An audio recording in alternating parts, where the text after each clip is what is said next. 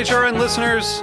As we celebrate our 15th year, we are deepening our commitment to giving voice to the next generation of food systems storytellers, and we need your help.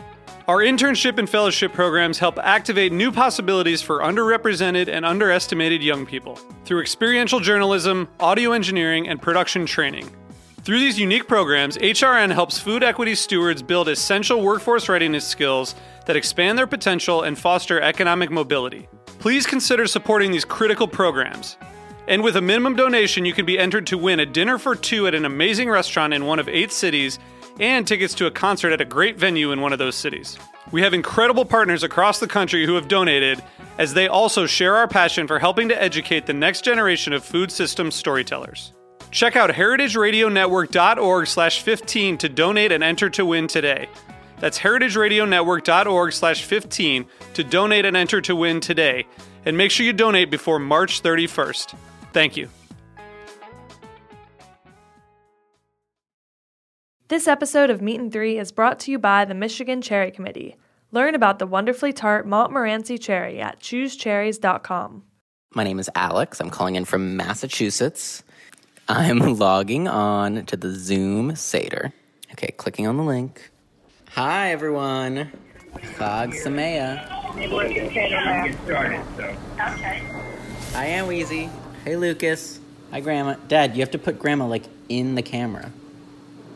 Page 15. There's four questions. 15? Oh. Goes. Who, who can sing it? Uh, you- you- Wait, hold on. Oh boy. Today, personal connection is more important than ever as we're having to physically distance ourselves from one another.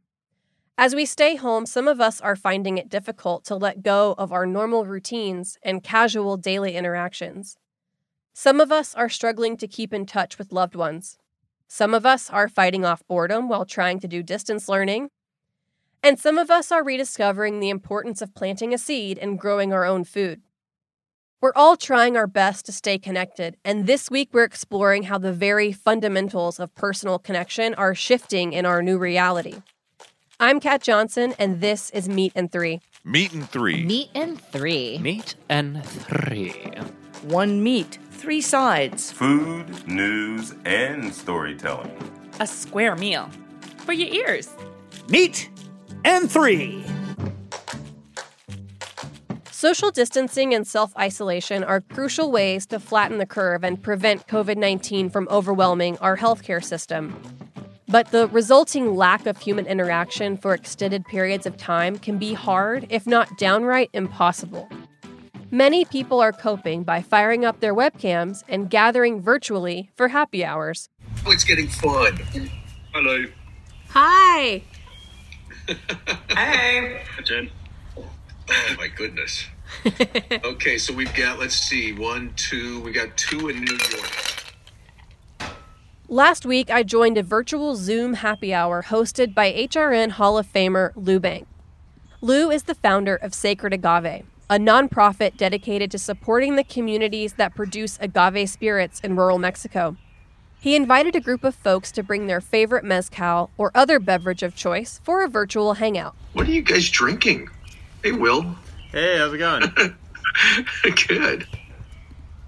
Do you guys want to go around and introduce yourselves and tell us what you're drinking and what you're drinking it out of? Joseph, you start. Okay. Um, I'm drinking uh, a small village mezcal. Uh, you'll probably have to help me with this. It's Diamando Alvarado. Alvarado. Um, Alvarez. Alvarez. Yeah, that's my handwriting. You can't read it, so that's my point. I'm drinking it out of just a rocks glass. That's a beautiful glass. I love that. Okay, Jen, you want to go next? You can't tell, but on my screen, you're right below Joseph. Uh, drinking a bottle I picked up last time I was in Oaxaca. I wanted to get something that you could buy in Mexico, but not out of the country, but that was an actual brand, just because I never seem to drink brands. Um, so it's called La Guardaraya from Durango, um, Masparillo. It's really damn good. We continued screen by screen, sharing a bit about what we were each drinking. I hadn't known what to expect out of a virtual happy hour, but Lou's approach was to give us this subject to start with and then let the conversation unfold from there. It was really lovely to meet new people, hear some of Lou's latest stories from Mexico, and have a moment of distraction from the state of the world. Your virtual happy hour might feel a little strange. I have to admit that mine did. But it's important to maintain some sense of normalcy in our social lives, even if it takes a different form for a while. I think Lou said it best. Going to the bar isn't about drinking, or at least it doesn't have to be about drinking. It's about connecting. Lou said he's going to keep hosting these virtual happy hours and is opening it up to anyone who's interested. So, if you miss going to your neighborhood bar for casual conversation and want to learn a thing or two about agave spirits, you can sign up to receive info from Lou at sacred.mx.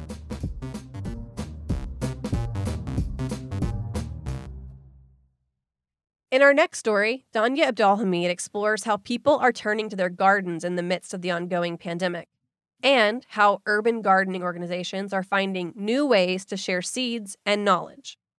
The novel coronavirus has forced us to reflect on the little things, the things that most of us normally would take for granted, like our food, how it's grown, harvested, transported to grocery stores, and ultimately finds its way to our plates. We have tomato seedlings, some pepper seedlings that are in place. We also have sweet potatoes, which um, I've been trying to grow some sweet sweet potato slips just in like leftover mason jars. My name is Jahyun Park. They them pronouns are fine.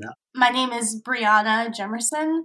My pronouns are she and her, based in Brooklyn, New York. I also live in Brooklyn. Well, Brianna and I live together. um, Brianna and Jahyun are both home gardeners. They both were growing things long before the pandemic, but they say that our current moment gives their garden new meaning and value. I have some prior experience with gardening, not nearly as much as Brianna. Um, and I guess kind of when things started to like really take a turn, I kind of like had a moment of panic. Um, was just like, oh God, we need to like, uh, you know, like save as much of the sweet potato as we can, and like all these things.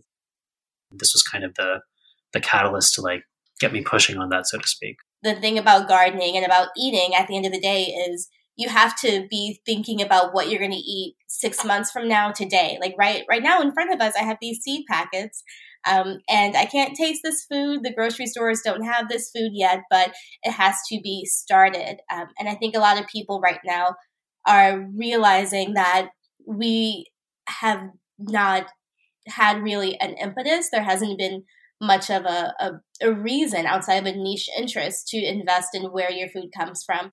For Brianna, gardening is a way to ground herself in the present moment, a reminder that some plants can thrive on their own. I was reading the back of a seedling packet for some uh, sweet peppers, and it said that it takes 100 days to germinate. And I was like, wow, just pause, you know, breathe. As someone who is in, as we all are, the minute to minute, second to second news cycle. I just had a minute and I was like, I'm grateful for farmers who like plant according to time and who understand the value of time. It's that mindset of, you know, let it sit, let it rest. So I think about my garden in that in that way on a daily basis. And then you superimpose the global like physical reality of this virus and um, like all the phobias that are kind of inherent in what's happening right now. And I turn to my garden to remind myself that you have to be connected, you have to be invested in time, and that everything that we're eating was thought of a quarter ago, six months ago, a year ago, even. And I try not to take that for granted. Brianna and Jahyun aren't the only people turning to gardening. Jacqueline Pilati, who runs Reclaim Seed NYC, an urban food justice organization that normally runs an in person seed exchange library, says that she's seen an influx in seed requests.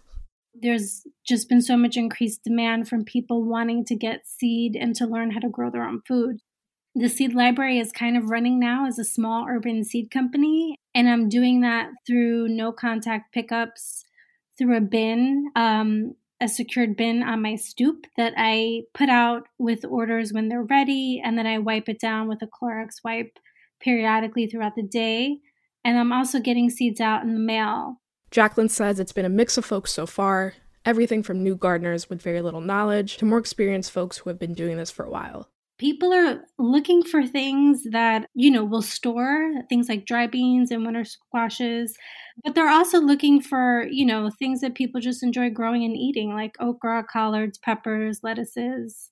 An ordinary seed company would stock a variety of seeds, even things that don't necessarily have a history of growing in the region. But that's where Reclaim Seed NYC is a little different. Jacqueline doesn't accept just any seed, she's intentional about only accepting seeds that reflect the region's foodways and culture.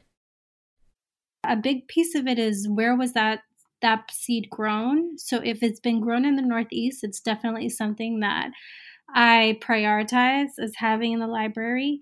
And then also it's important for me to have varieties in the the seed library that reflect the people in the city and the foods that they want to eat. So, you know, not everyone is going to want kale seed because not everybody eats kale, but you know, a lot of folks are interested in seeing the foods that represent their cultures, and so that's a big piece of what the seed library consists of. And for Jacqueline, it doesn't just stop once the seeds are delivered. She's also intentional about educating people about their new seeds and our broader food system. I think what is happening really just highlights what was already so fractured in our our food system and that's why I think the education piece of it now is so critical because we really have to educate a broader audience of you know why it's so important but also educate them around the current issues and challenges that the food system has always faced. Education efforts like this are also springing up online. Simone Johnson, who's a student at Farm School NYC, is part of the Cooperative Gardens Commission. It's an online group that got its start in response to the coronavirus pandemic. It's people coming together to support each other during this time around growing food and, and helping people who, who this may be new for. The main goal is that we're just we're trying to connect with each other and, and support each other by exchanging resources that's like seeds, and soil and tools and um, even mentorship and land shares. I was just talking to someone earlier about how can we do backyard and land, land shares. There's a tech working group and an education working group and an herbalism group. It's just about helping people grow food. And I think there's just a, an overall sense among people of wanting to connect and and just make sure we can eat. Both the Cooperative Gardens Commission and Reclaim Seed NYC are helping folks to reconnect to their food. They're creating opportunities for people to deeply and meaningfully reflect on the food that they eat and the people and processes behind it. It's a small light in the midst of all this, but hopefully it's one that'll continue long after the pandemic has passed. If you want to learn more about Reclaim Seed NYC, you can check them out on Instagram at Reclaim Seed NYC while you're there, follow Brianna and Jahyun's garden at the Bri Garden. That's T H E B R I Garden. Finally, if you want to learn more about the Cooperative Gardens Commission, you can head to their site, coopgardens.org. We'll be right back with more Meat and Three.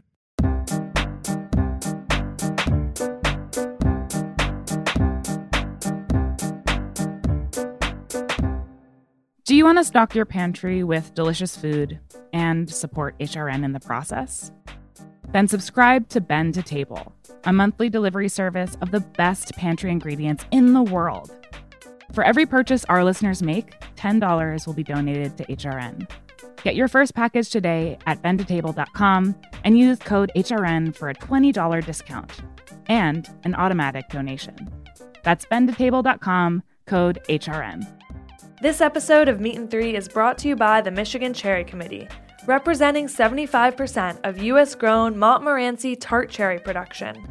With over 100 articles published in health journals stating the vast health benefits of Michigan's superfruit, it's best to choose the cherry with more.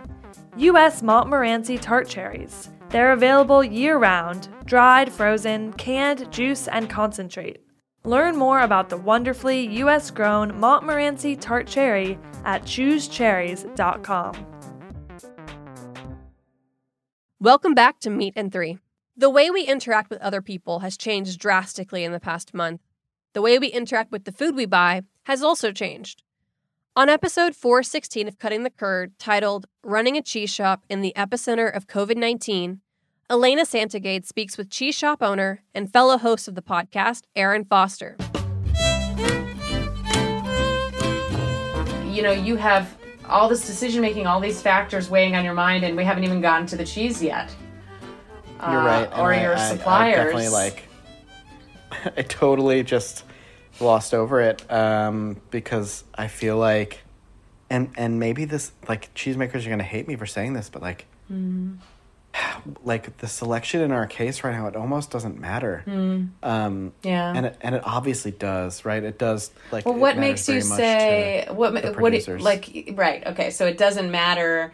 Are you saying to your customers right now, or and to you basically, or who does it not I, matter? I do mean to I mean to me personally, but Mm-hmm. also to customers. Like like I've I've had conversations with cheesemakers and with cheese distributors, and they're you know they're obviously suffering greatly, and I you know I I try to do my best to help them and buy things and and pay them, but I I would say that our customers and I've heard this anecdotally across the board, and I think you mentioned it at the top. Mhm. Like people are just not down to experiment right now. They Mhm. want brie, they want cheddar, they want Gruyere, they want Mhm. Parm, they want Pecorino, and like that's it. Right. Uh, I think I think it's because there's so much stress and uncertainty in the air yeah. and and risk that like and maybe this is just pushing it too far but like i think that people just don't have any more room in their brains to be like Mhm. i'll take a chance and try this like Yeah. you know uh, artisan american tomme um Mhm. you know and spend a little bit more money on it like they just don't have room in their brains for that and Yeah. their appetite for novelty is extremely low um, and I think it's also interesting, like your customer price and and their expenditures might actually not be as big of a factor in your shop since it is a specialty shop grocer. It's not like a grocery store where Sure. people are suddenly trying to do their full grocery shopping at half the budget. no my average in fact my average ticket has like more than doubled Mhm. um, or or almost doubled, I should say. And that's probably reflective of people not buying coffee and sandwiches. But Hmm.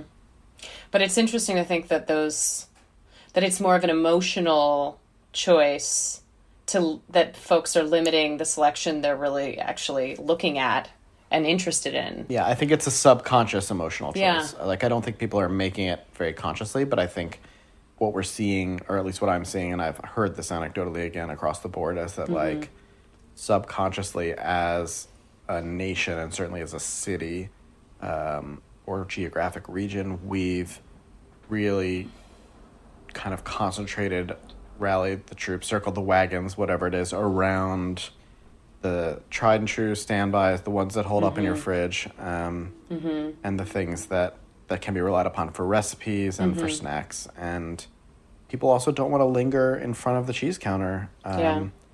And taste through a bunch of cheeses and have extended conversations through masks or through plexiglass or whatever at six Right. feet distant. And I don't want them to. Yeah. I want my customers in and out. I want them to come to me less frequently. Hmm. I want them to buy more and not panic buy, not hoard, but like plan ahead and Mhm. come less often. And I want them to like get in and get out. I don't want them to linger. The longer they're there, the like the more risk there is of us infecting them or them infecting us.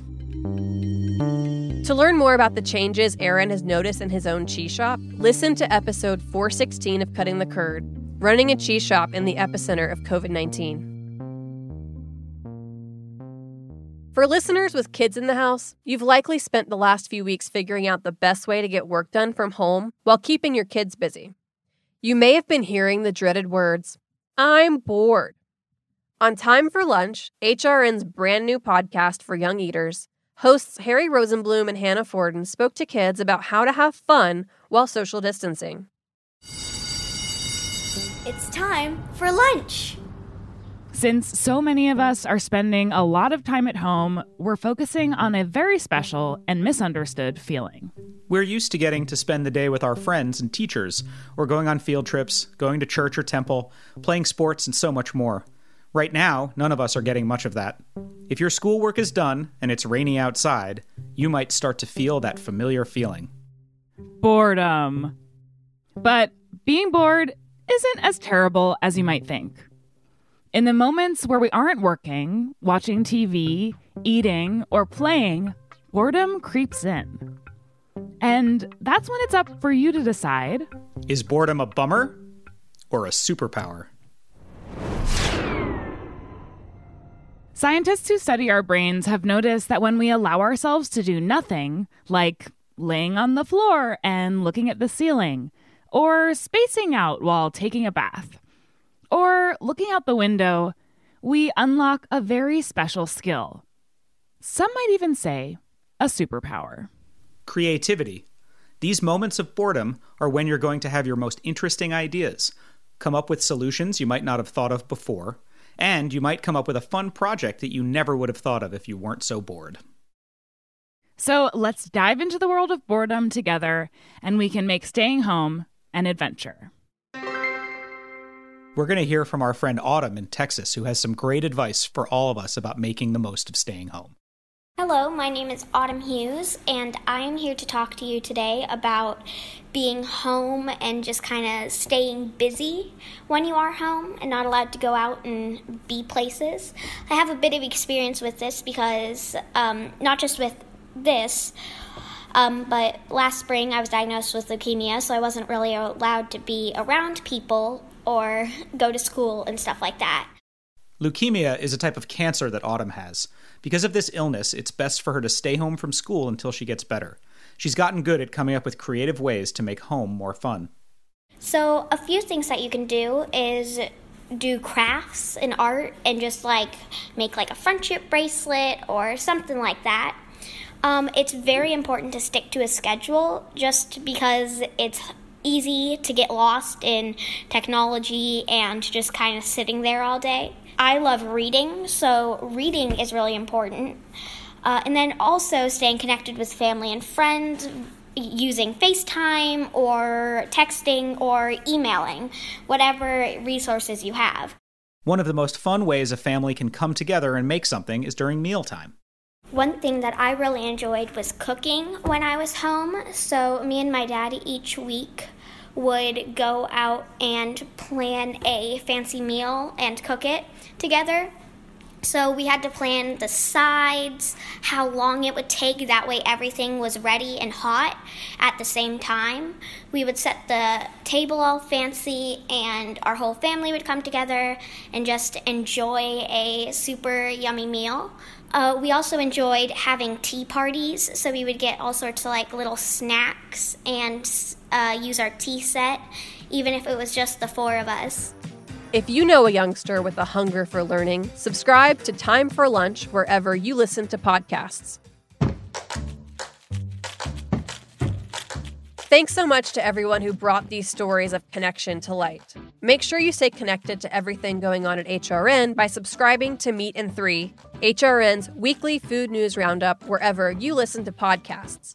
That's M E A T and T H R E E, all spelled out. We also have a page on the HRN website featuring the latest developments on how COVID 19 is impacting the food system. You can find it at heritageradionetwork.org slash COVID 19. We hope you all stay safe as we continue to practice social distancing during the coronavirus pandemic. As for us, HRN is going to keep making food radio from our home studios around the country. As I say this, I am sitting in a makeshift podcast studio in my closet. Special thanks this week to Danya AbdelHameid, Elena Santogade, Aaron Foster, and Harry Rosenblum.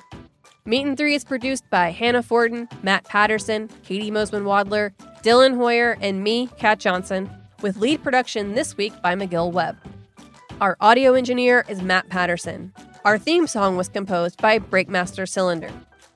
This program is supported in part by public funds from the New York City Department of Cultural Affairs in partnership with the City Council. Meat and Three is powered by Simplecast.